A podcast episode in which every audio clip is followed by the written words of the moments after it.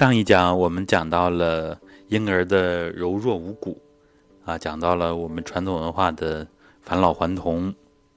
实际上，它是要练我们身体的柔韧度，骨弱筋柔。这样的状态呢，就是我们的肢体越柔软，当然呢，同时也要有力量，这是健康的标志。那么人的衰老呢，就是我们肢体变得僵硬了，所以功能出现了退化。而我们努力的这个目标呢，就是要让我们的形体啊柔韧度整体的都在提升啊，整条脊柱的。它的脊椎啊，包括韧带、肌肉、肌腱啊、神经、软组织、关节囊、关节腔这些都要提升啊，这样的健康指标才高。那么给我们的一个启发呢，就是我们的仿生学啊，就是猫的脊柱。猫的脊柱呢，非常的灵活，所以人们都说猫有九条命，从高处跳下来。它不会受伤。其实这仅仅靠像人的这样简单的生理弯曲，靠它减震是不行的。所以猫的脊柱非常的灵活啊。有人观察过猫捕鼠的时候，脊柱弯的像弓一样，然后嗖的一下子，速度非常快啊，就冲出去。所以猫非常灵活。那么我们的脊柱，如果用仿生学的话，我们就要练成猫那样的柔软。所以我们就不会纠结于这个脊柱的生理弯曲了，而这些太极高手和我们圈子里松腰的老师，他们的脊柱都是我们学习的楷模，他们的健康水平远远超过我们的常态。所以，我们人的健康梯度呢，它是有不同水平的啊。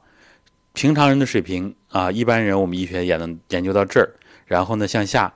啊，亚健康、病态等等，但是平常人的水平再往上，健康梯度的提升，是我们现在研究的一个方向，当然也是一个空白。我们希望有更多的专业人士呢，能够研究它，这样能够为我们大健康，为我们更多的国人啊提供这个健康的导向。脊柱的灵活是非常关键的，所以我们直腿坐。啊，为什么要弯着腰？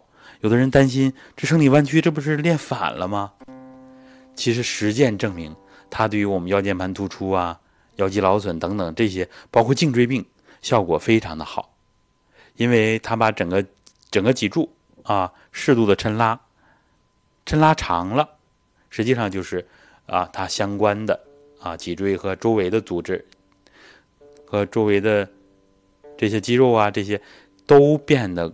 元气足了，功能恢复了，这就是我们要把柔韧度放在非常关键一点，而且不止局限在这儿，还要求脊柱的元气要足，啊，相当于脊柱的中气要足，这样脊椎的形态才能正，啊，人的体态才能直，非常的关键。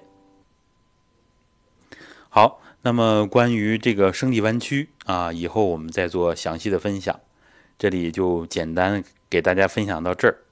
所以呢，我们的知识要综合的来看啊，不要被一个知识完全的局限了。那么现代医学有它的认识，我们的中医学有它相同或者是互补的认识，也有不同的认识。那么在武功里边啊，在我们完人智能学体系里边，还有。更深入、更不一样的认识，这些都是真理啊，都是真理。所以要求我们学东西呢，不以此一害彼一，是吧？我们已有的知识不要妨碍我们学习新的知识，这才是科学的意识。好的，关于脊柱的生理弯曲，我们就分享到这里。